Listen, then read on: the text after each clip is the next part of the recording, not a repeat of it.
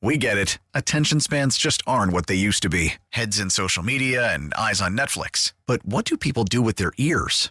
Well, for one, they're listening to audio. Americans spend 4.4 hours with audio every day. Oh, and you want the proof? Well, you just sat through this ad that's now approaching 30 seconds. What could you say to a potential customer in 30 seconds? Let Odyssey put together a media plan tailor made for your unique marketing needs. Advertise with Odyssey. Visit ads.odyssey.com.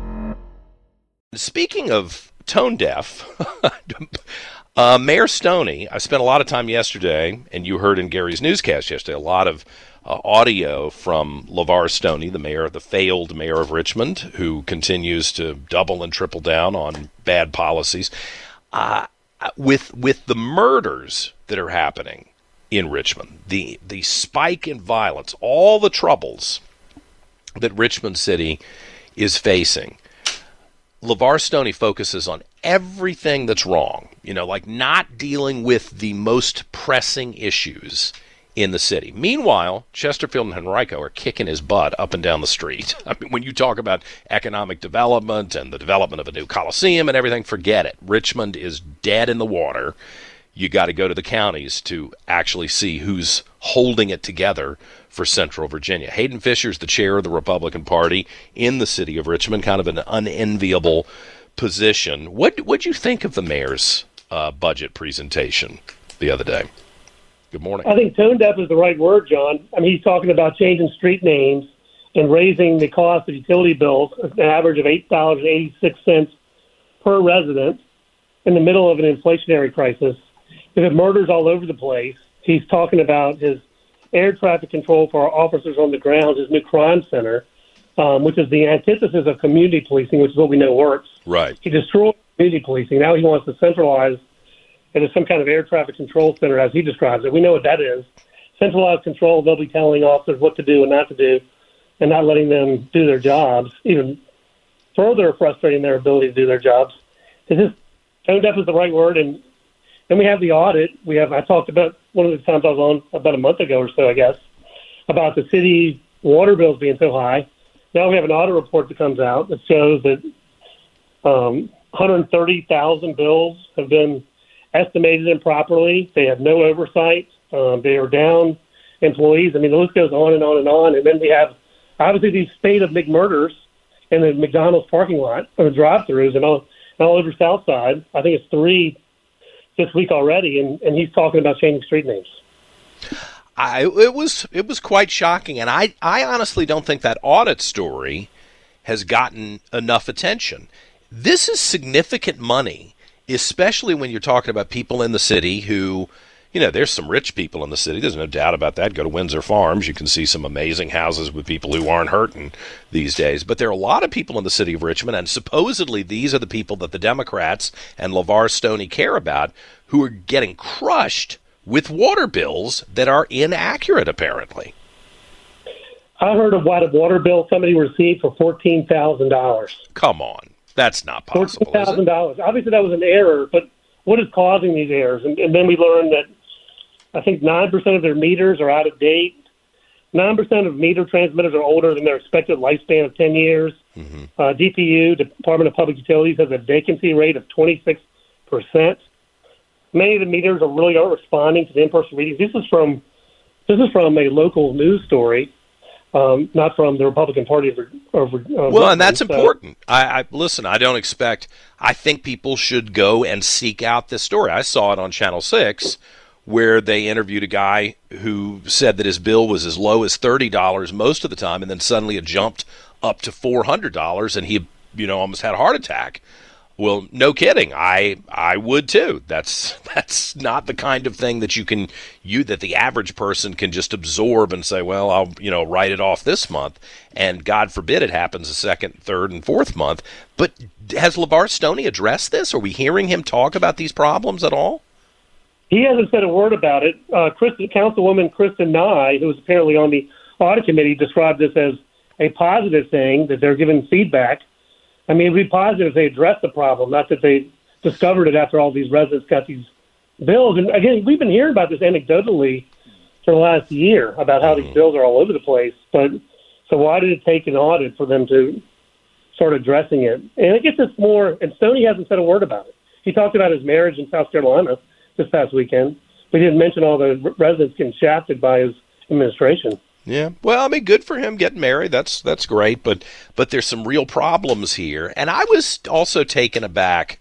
If, you know, if you listened to the show yesterday, I had a lot to say about this. That that it's always the default position with LeVar Stoney and with most Democrats is to go to the symbolic, divisive social justice movement. And it was very disturbing to me that on the same day we're hearing about murder after murder after murder uh, multiple shootings in the city of Richmond.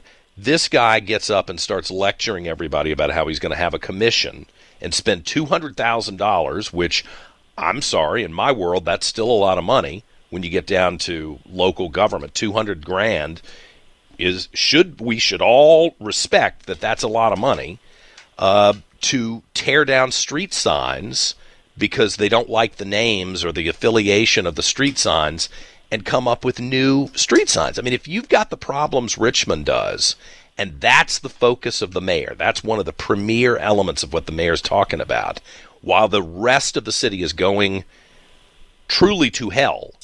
I mean, I would hate to be a poor person in a public housing project in Richmond for a variety of reasons, but one of them is that you're not safe right now. You cannot raise a child and feel like you're safe. And this is what the guy is focusing on? Is, is anybody mad about it? Well, John, at least in one case, he's he's finally achieved equity. All the people that have died from his stupid policies are dead, regardless of their race, gender, whatever sexual orientation. They're all dead because of his dumb policies. At least he's got equity in one category. It's it is it's just a sick equal sick. Equal outcomes. It's a sick sick situation, and it's puzzling to me that more responsible people in Richmond uh, who aren't necessarily trying to pay, play politics. Maybe you're never going to vote for a Republican. Okay. I mean, I, I think that's foolish, but that's okay. You're not going to vote for a Republican. Do you really want to be on board with this guy and what he's doing? What would you point to to say is positive? Do you, you know, and you're an attorney, you interact with a lot of people around town and they know you're the chairman of the Republican Party in the city. Do they ever come to you and say, "Oh man, we you know, we wish we could make a change here, but here's why we can't"? Is it a racial thing? Is it that he's connected to Terry McAuliffe, so they're scared to call for his resignation or try to force him out of office? What? I'm just wondering what's actually going to motivate the civic leaders, business leaders, and the others in Richmond to kind of insert themselves into this disaster and try to stop it from getting worse. Well, the problem is there's no way to really remove him. I mean, he'd have to resign, and he's never going to resign.